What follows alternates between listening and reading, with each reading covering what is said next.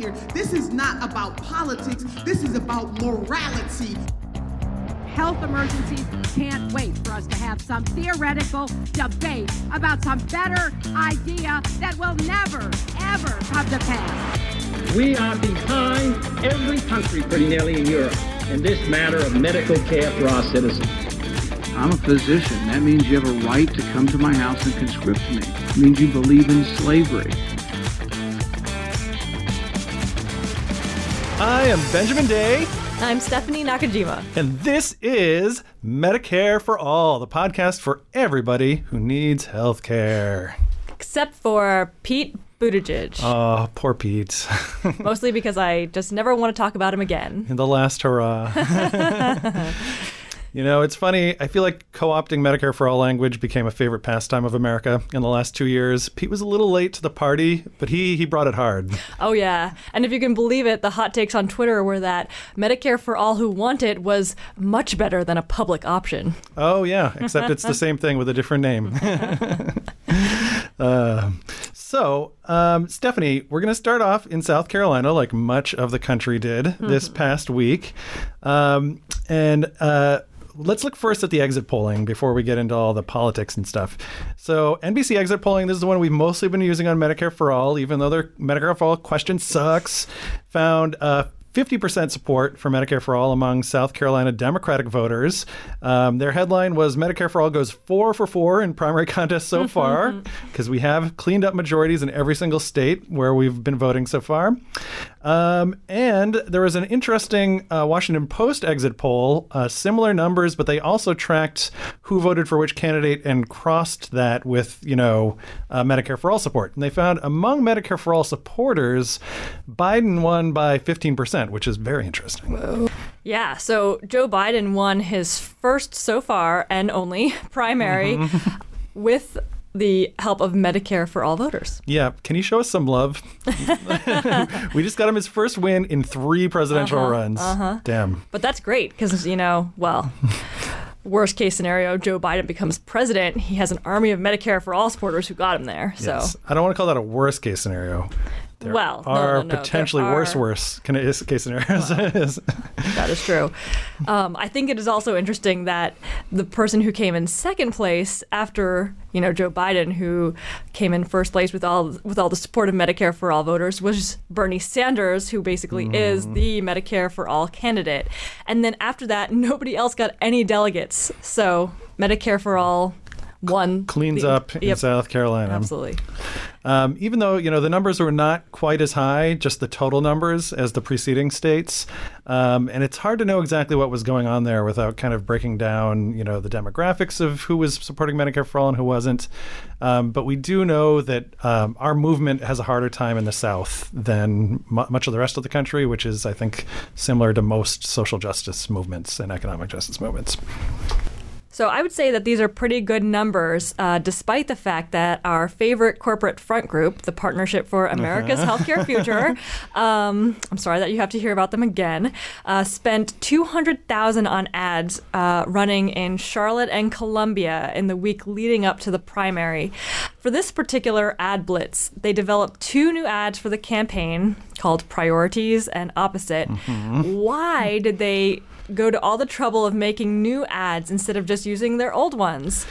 Well, I think their old ads were missing one crucial element for South Carolina any black people. so they had to come up, devise two new ads. Uh, these both, basically, both of these are feature exclusively black women uh, trying to knock Medicare for all and the public option equally.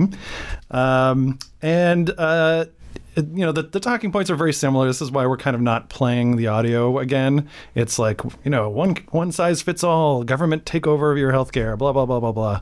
Um, but they did add in some new like huge lies in one of their ads.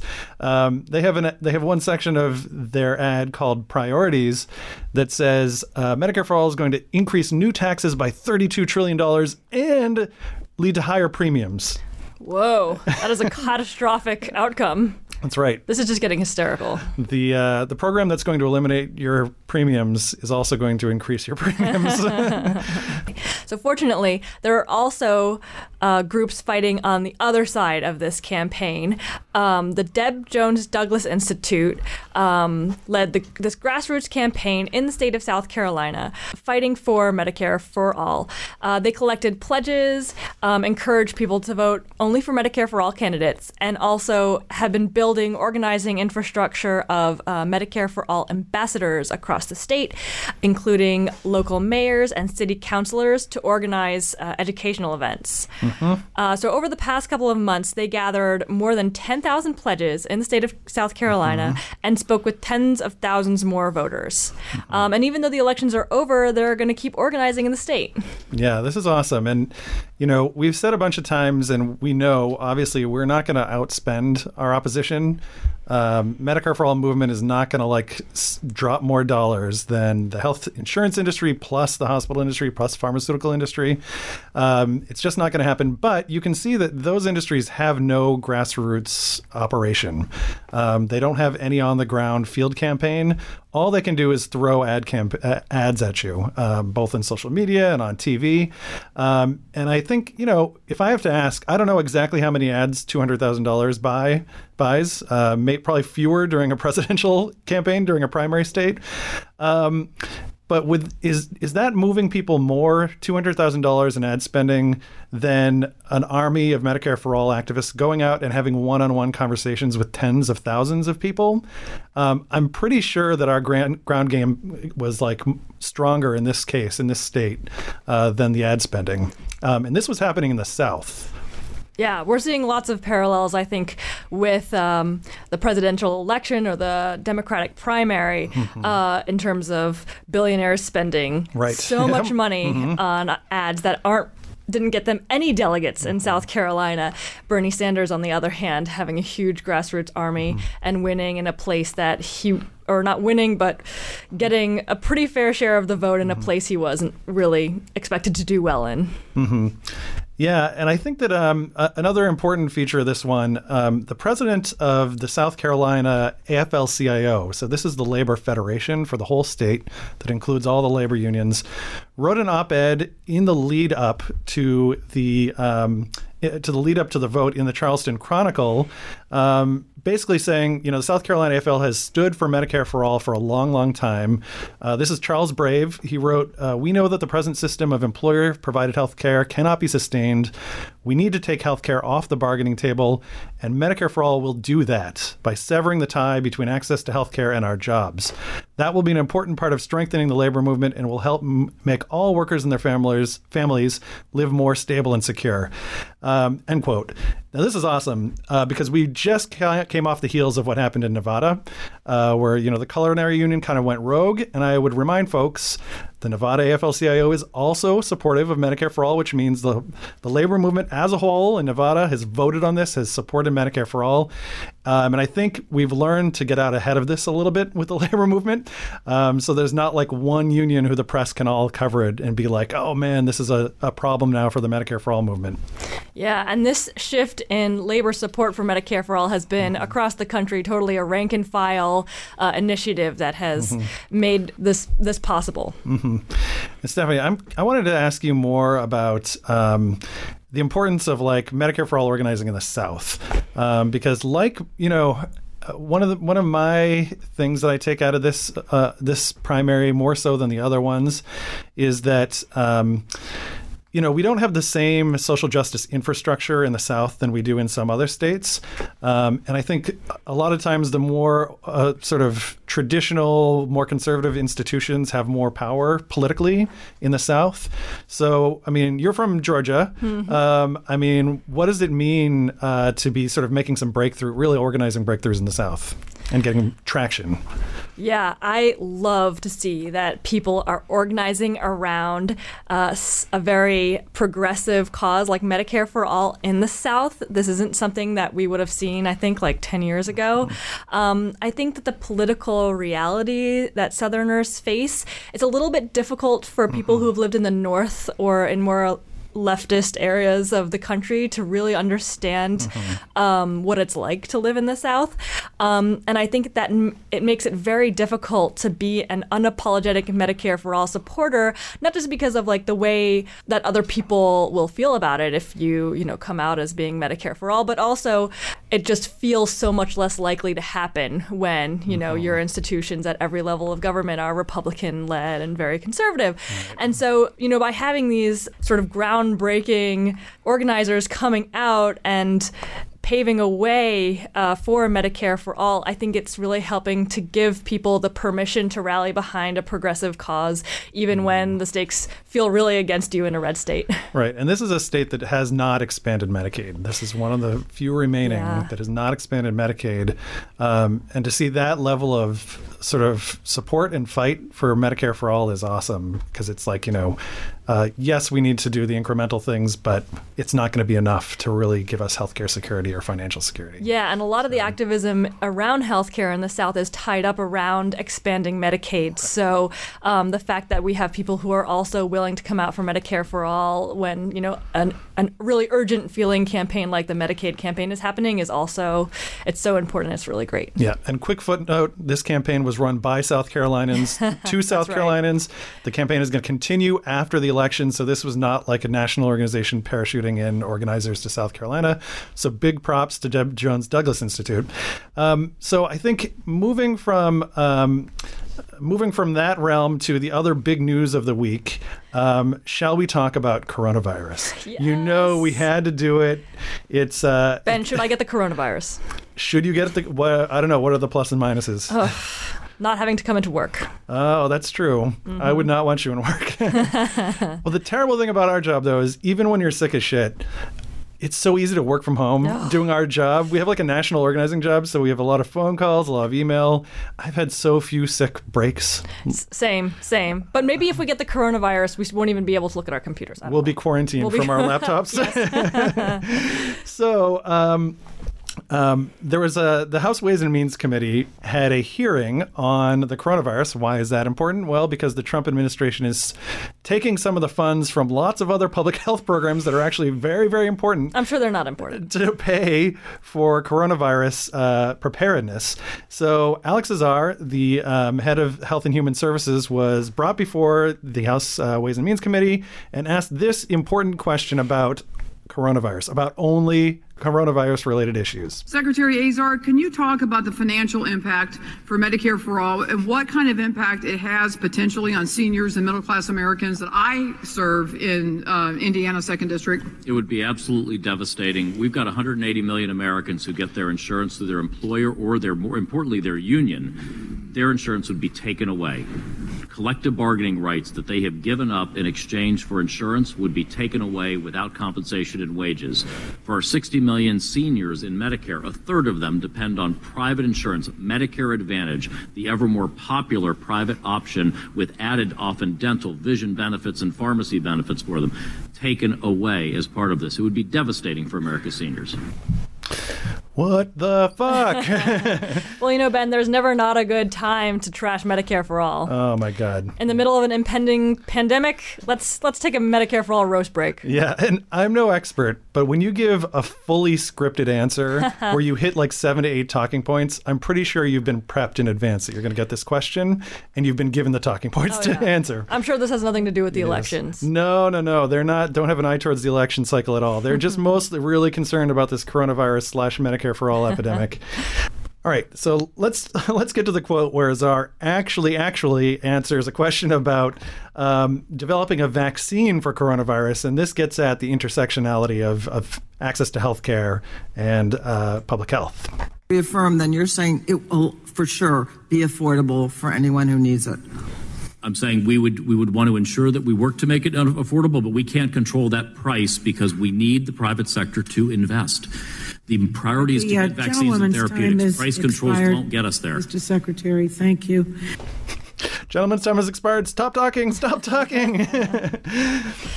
I don't know. If the government can't address global pandemics, then what exactly is it here for? Oh my God. I cannot. This is the head of Health and Human Services. Um, He basically cares more about healthcare capitalists than he does about actual patients. Um, we are in sort of a hostage situation, you know, Oh God, uh, that that we're all in because our politicians are uh, deferent to capitalism. Like, sorry, some people won't get this vaccine because we have a system that distributes life life saving resources, you know, by wealth status. Right, and of course, this is happening in a lot of other areas, but it's particularly, I think. Um, shocking and striking when you see something that the the fewer people who can access this, the worse it's going to hit our whole country. Um, and uh, I, I, think you know partly all, also what he was saying uh, reminded me that um, you know most new medicines that are developed, and I don't know that developing a vaccine based on an identified thing takes a lot of innovation, but most most new innovative pharmaceuticals are actually developed with federal funding, with government funding from the National Institutes of Health. They tend to give grants to universities who do the hard work, and then the universities, when they develop something important, then sell the patent rights to a pharmaceutical company that then screws us. yeah, exactly. On its face, the argument he's making is wrong. Right. That actually, it's, it's not even just a moral question. It's it is uh, a matter of who is paying for this kind of research. Right. Even today. We as taxpayers are paying to screw ourselves in the end by way of pharmaceutical companies. Um, and obviously, this whole line about needing to prop up pharmaceutical companies with huge profits so that yeah. they can develop new medicines is total bullshit. I mean, um, it's mostly the government developing new medicines, and when they do develop new medicines, we can't even afford them. Yeah, and it just makes such a good case also for, and this is outside of the purview of Medicare for All, but of course, the nationalization of the pharmaceutical industry as well would be a huge boon to public health and everything that doesn't necessarily uh, generate profits, but is excellent for for you know the low cost but really life saving. Um, medicines and treatments that that we need to stay healthy. Yeah, and I, a lot of um, in some of the Scandinavian countries, the pharmacy chains, not the pharmaceutical manufacturers, but the pharmacy retail chains are are nationalized. They're they're fe- they're right. publicly owned. Um, I know because Sweden Sweden Swedish pharmacies only during the holidays, like around Christmas time, sell a mustard. it's like the best mustard you've ever had, and it's a proprietary government recipe. this is what socialism is actually like. Yes, Amazing exactly. mustard during the holidays. I used to make my, my Swedish friends bring it back to me every holiday. Um, so we were not the only ones uh, to make this connection between coronavirus and Medicare for All. Um, lots of folks um, sort of picked this up, including Bernie Sanders, including Alexander Alexandria Ocasio-Cortez, who tweeted about it. She said, quote, I used to work in the food industry. I can't tell you how many times the people who handle your food, who are already overworked and underpaid, show up sick to work because our country refuses to guarantee health care or paid sick leave. We need Hashtag Medicare for all. Agree or disagree, Steph? Oh man, personal story, and I'm sorry I'm about to horrify all of you. Uh, I used to work at a very busy like breakfast brunch place, and I was coming down with something that I could feel was just not a common cold mm-hmm. or flu or whatever. Um, and I tried to call in sick, but um, my boss told me that if I didn't come in that day, it was Saturday, it was brunch, you know, it's crazy busy, mm-hmm. that I would just be fired and not to bother coming in at all. Oh, what a nice dude. So it was a woman, actually. Girl boss, you know. Yep. Um, So I, I went in and I served the whole day from 7 a.m. to 3 p.m. the end of the the uh, shift. Um, I think both days, and then later that week I ended up in the ER and found out that I had had mononucleosis ah. and strep throat, ah. and that my body was just breaking down, um, and that basically I had served an entire weekend of people with two extremely contagious infectious diseases. I thought the end of that story was going to be you were the origin of the coronavirus. well, I hope yes. that I at least infected some capitalists that day. Who was dining at that that place? Yeah, and it, and I think this also speaks to it. I mean, obviously the healthcare system is fucked up, but it's also all the other things we're bad at in the United States, like paid sick leave, no empowerment for workers. I mean, if you were unionized, that would have never happened. Yeah. Um, if there were laws protecting your rights as a worker, then that would have never happened either. So. Um, beyond um, the uh, sort of smart takes from folks like AOC. Um, there's a good article also in the Washington Post by Helaine Olen uh, making the connection that basically there's no way you can. Um, systematically address uh, a virus outbreak if people can't afford to see their doctor or, or, if they feel symptoms, get sick, and are afraid to go in um, just because of the cost. Um, we also had uh, a right wing take that was interesting from Sally Pipes, who wrote in Fox News that she said single payer countries do worse at containing viruses. Oh. Can if you had to guess how you would make that argument, how would you even start? You've got me there, Ben. All right, I'm gonna I'm gonna I'm gonna give you some some pipes knowledge right here.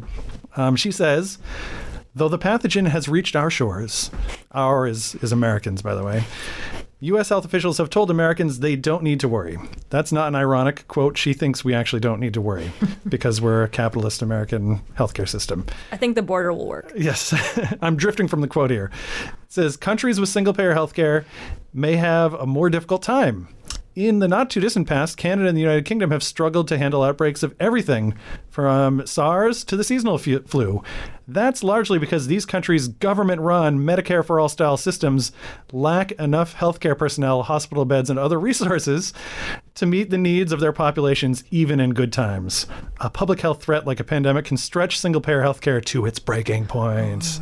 You lived in a couple of single payer systems. Were you constantly sick with pandemics and epidemics? Uh, fortunate, no, I wasn't. And uh, fortunately, we also have the OECD to call bullshit on this. Yeah. Oh, this is total bullshit. So um, I got really worked up. I, I shouldn't even read these things. Um, I was like, what lack of healthcare resources. So I, I looked up the OECD data on how many hospital beds we have per pe- per person um, per, per 1,000 person compared to other countries. And I also looked up how many physicians we have. And guess what? We suck at both. so we are in the bottom one fourth to one third of all the countries that the OECD tracks in hospital beds per 1,000 people and in physicians per 1,000 people. Um, and basically, we're down there with the developing countries that they track with this. So for hospital beds, um, we are um, 2.8 hospital beds per 1,000 people. Um, and I would like to compare that with Japan, where you lived. How many would you guess Japan has? Um, a lot more. Lot- I yes. love being in the hospital, the Japanese. So Japan has 13.1 hospital beds per thousand people. That's like four to five times as much as the U.S. there are a lot of old people in Japan. and Germany is at four to five times as many old people, and that's only because they live longer because they have a universal healthcare right. system. Um, Germany has eight uh, hospital beds per thousand people. Austria has 7.4. France has six. Um, there are 30 countries out of the 42 they track that are above us in the United States. And the ones that are below us include India, Indonesia, Costa Rica, Colombia, Chile, and mostly developing nations. Um, although I do note that the other English speaking countries that have single payer, like Canada and the UK, which are the only two she references, are also lower level hospital beds like us. Um, just goes to show that, you know, having a single payer system doesn't determine everything, right? So you, you then still have to decide uh, where you're investing your money as a single payer country. Also, physicians, we are also in the lowest amongst all the countries that were physicians per 1,000 residents, uh, lowest among almost all the countries. We have 2.6 physicians per 1,000 residents. Compare that with Austria with 5.2 twice as many. Norway 4.8, Germany 4.3, Sweden 4.1, and so on and so forth. It's the same thing as hospitals. So Sally Pipes, go suck it. I just don't understand. Sometimes I wonder, like, what would it be like to live in a world without, like, totally unmoored from facts and reality? and then I'm like, well, we could just listen to Trump every day. I should know by now. um, Don't have to fantasize about it. Ben. You can live that reality every day. So, uh, moving on, you know, we talked last week about this Yale study showing that Medicare for All saves a lot of money um, and saves a lot of lives, um, and that it kind of, you know, fell in line with uh, decades of research by dozens and dozens of actuarial studies and economic studies showing how much Medicare for All that we can cover everyone, that it costs less. And like we used often like to say, you don't really need to be an economist to know this. Just look at the rest of the world, right? Just look at all the countries that have universal health care, see that they spend less, and it's kind of common sense. The wonks are smarter than that. Oh yeah, so They I have was- their data. I was getting to that. Um, so apparently, there's been. Uh, you are so much hipper than I am. I'm never on Twitter. I'm barely on social media at all. But you've reported that there is a feeding frenzy attacking the Yale study, trying to discredit it, especially in the Twitterverse by the centrist wonks. Yeah, well, I spent years trying to sort of get into Twitter and try to figure out what it was and figure out like Healthcare Now's place in Twitter. And now that I've sort of sort of got the hang of it, I, I cannot wait to delete my account. um, yeah, so basically, the Twitter wonks, the health policy sphere on Twitter, uh, basically just gleefully tore into this uh, recent Yale study. So, one Kaiser health reporter, Shefali Luthra, wrote uh, a PolitiFact article fact checking Bernie Sanders' statement um, at the South Carolina debate. His statement was a recent study, and that's referencing the Yale study, said Medicare for all will lower health care costs in this country by 450 billion a year and save the lives of 68,000 people who would otherwise have died. And she rated this mostly false. Um, Wait, didn't he just attribute the claim to a Yale study? How is that false? exactly. Um, Go on, though. the study itself. Uh, the study itself, uh, she decided was wrong, and mm-hmm. therefore his claim was wrong. Mm-hmm. Uh, defending, this is from the, the article, defending his signature health plan, a single payer system known as Medicare for All that would move all Americans to government funded coverage, Vermont Senator Bernie Sanders argued that the massive health expansion would actually save the system hundreds of billions of dollars. The price tag of Medicare for All has been fiercely fiercely debated, and some previous analyses have suggested that the proposal would increase health spending, not decrease it. Oh, there's a real academic reference there. Oh yeah, absolutely. I mean, missing from this takedown is you know the 22 other studies uh, that overwhelmingly prove how cost effective Medicare for all would be. Or any analysis of the two studies that have found that it would cost more which were both sort of political hit pieces during the 2016 election that were going after dun, dun, dun, Bernie Sanders. I think that's what irritates me the most about um, this debate that happens on Twitter. You know, the, this pretense of academic neutrality. Um, they have no problem uncritically accepting. Um, the authority of the very reputable Urban Institute. Mm-hmm. um, and had the Yale study found the same things as the Urban Institute, then it would have been the very reputable right. Lancet. Mm-hmm. But instead, uh, favor- favorable single payer studies are scrutinized to death, while everything else just gets a pass. Mm-hmm. Yep, I'm sure we're going to see more of this um, as the elections go on. I can't wait to see what comes out during the general elections. it's going to be even more batshit crazy. Um, so, lastly, we want to get on to the activist section of this, and um, Woohoo, well, my well, favorite part. Yes, I mean we talked a lot about the South Carolina organizing, which was awesome, um, but we want to talk about two other campaigns too. We introduced our audience to the uh, Patients Over Profits Pledge campaign um, just a week or two back, which is trying trying to get candidates across the country, um, both local and but especially uh, running for Congress, to pledge not to take donations from corporations that are affiliated with this Partnership for America's Healthcare Future, which we reference almost every week because they're spending so much money attacking Medicare for all. Um, and Getting in early on this fight was none other than Stephanie Nakajima, uh, working closely with Boston DSA here in Boston. Um, so we have uh, Representative Joe Kennedy is challenging Senator Ed Markey here in Massachusetts, and so you got a chance to sit down with Joe Kennedy at kind of a mixer event and put the pledge to him. Yeah. So last night I attended a meet and greet for Kennedy. Uh, yes, and he's running for U.S. Senate in Mass against. Um, Markey. Ed, yeah, Ed Markey. Ed Markey, that's right. Um, and I he actually came and sat down at my table, and uh, we got to ask him on video if he would sign the Patients Over Profits pledge. Mm-hmm. Um, and we had actually a great conversation about who was included in the pledge. He wanted to know which organizations were involved, and I was able to give him.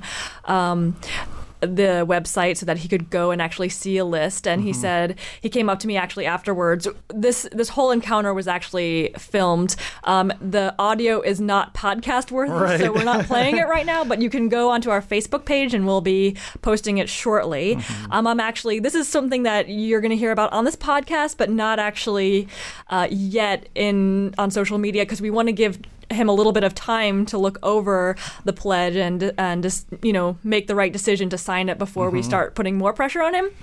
But essentially, he came up to me afterwards and told me that if the pledge is truly you know just these uh, entities that are supporting the Partnership for America's Healthcare Future, mm-hmm. then he will sign. So I'm really awesome. excited to hopefully get you know our first or one of our first. Um, signees, signees yeah. of the pledge. Um, and I encourage everybody else also mm-hmm. to start. Uh, asking, talking to their uh, members of Congress, and starting to get more signers of this pledge so we can get a little momentum going around this campaign, which I think is going to be so important as we get closer and closer to really winning Medicare for all. Yeah, and I think the you know the process that the the national campaign is going to go through is we're going to first collect petition signatures from folks in their districts, and then we're going to go deliver it to them and ask them. But if your candidate's coming to a public event and you get a chance to talk to them and ask them, just do it. Absolutely. and, yeah, and this is a tactic that's called bird dogging. Uh, Stephanie, do you want to give a little plug for our bird dogging sort of materials and stuff? Yes. Mm-hmm. So over the past couple of years, there's been an increase in um, of just a grassroots increase of people all over the country bird dogging their candidates to sign on to the Medicare for All bill. And so we actually have a compilation of all the videos um, Mm-hmm. that we are aware of. And if you know of any more, please send them in. Um, we have this compilation on our website, and in addition to that, there's just a whole comprehensive guide to how to how to set up, how to organize a bird dogging event, how to actually film one, and there's also like a one-hour webinar we did with the Center for Popular Democracy um, about bird dogging and when to use it and how to do it and everything. So please visit that, and you can also sign up to Bird Dog uh, on the website. Um, and if you don't want to necessarily do that, but you still want to be part of the Patients uh, Over Profits uh, campaign, then you can also sign up for that as well. Yes. We'll have all those links in the show notes. Yes. Um, so, also in organizing activist world, we have a municipal resolution that was passed uh, by the City Council in New London, Connecticut, in favor of Medicare for All, urging their members of Congress to support uh, the Medicare for All bill and to sign on. Um, now, this was written up in a couple of reports. The Connecticut Re- Post reports that um, City Councilor James Burke, who is one of the city councilors leading this resolution, said there are moral reasons for the federal government to offer health care to residents, but he focused more on the financial reasons, seeing the issue quote, through the lens of municipalities as employers, um, that cash strapped municipalities like London could see a net savings of millions of dollars if a Medicare for All bill was passed.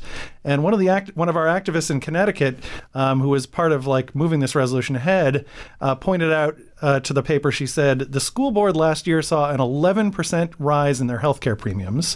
Whoa. That amounted to over half a million dollars, she said, money that had to be diverted from educational programs. I just don't understand why people aren't riding on the streets al- over this already. Uh, they're riding in New London, Connecticut. so, um, and I think, you know, this is something that people don't always think about, like the impact that healthcare has on cities and towns.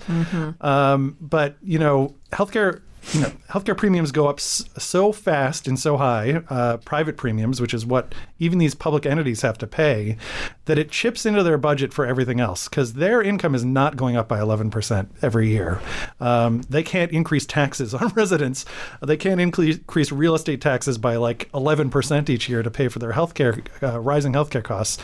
So what they end up doing is they spend less and less on education and public health and other like crucial things that we really need our local governments to be doing. Yeah, and until last year, this is such a big vis- victory because until last year, Connecticut had five Democratic reps, and none of them uh, were on Medicare for all. None. Not a single one. Um, and that may be because a lot of health insurers are sort of based out Oh. of the state.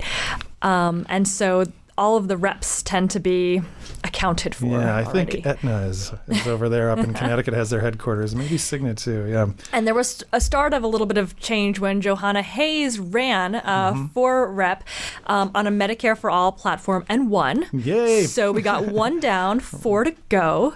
Um, but this is such a great, you know, uh, the, the municipal resolution is such a great tactic because you can start building more support in the district, uh, which you're going to need to move reps who Mm-hmm. are basically in health insurance territory. Right. um, and it's just a great way to rally people around, you know, a, a, a smaller win that can bring more people into the movement and go on to score bigger wins. Yeah, I think this is something that we hear a lot from our activists. They're like, I went, I talked to my Congress member Congress. I asked them to support Medicare for all, and they didn't do anything. or you know, I, I've talked to them two or three times, and people start to feel hopeless. Um, but when that happens, it means you need to build more power in in the districts to actually move them. Um, so this is a great way to start, like It's like, well, if you didn't get your rep on, try getting city councils and boards of aldermen to pass resolutions in this members of Congress district. Um, start getting, you know, uh, nonprofit organizations to sign on. Start getting unions to sign on, and you start building up, you know, a case for yourself and some leverage over the legislator. Um, so I think we're going to close by giving a shout out to the National Medicare for All Resolutions campaign, uh, which this was a part of, and uh, this is run by our good friends at Public Citizen. Um, and they have this huge, massive website with all the tools you will ever need to pass, uh, to introduce a resolution in your city or town, to get it passed. And they will give you like intensive one on one staff support, which is great. So if you're interested in that as a possible tactic where you live, go to the Medicare for All Resolutions webpage. That's Medicare, the number four, allresolutions.org. And there'll be a sign up page right there, and you can see sample resolutions that have been passed all over the country and sort of become a part of this uh, campaign as well. So next week, Stephanie will be off in Denmark. Copenhagen, Denmark. Yes, the heart of communism. I mean, Medicare for all. And really good bread. Yes. So um, I will see if I can pull together uh, a podcast on my own. Maybe I'll bring in a guest. Um, but there's a possibility we might miss next week and be back two weeks from now. Keep up the fight between now and then.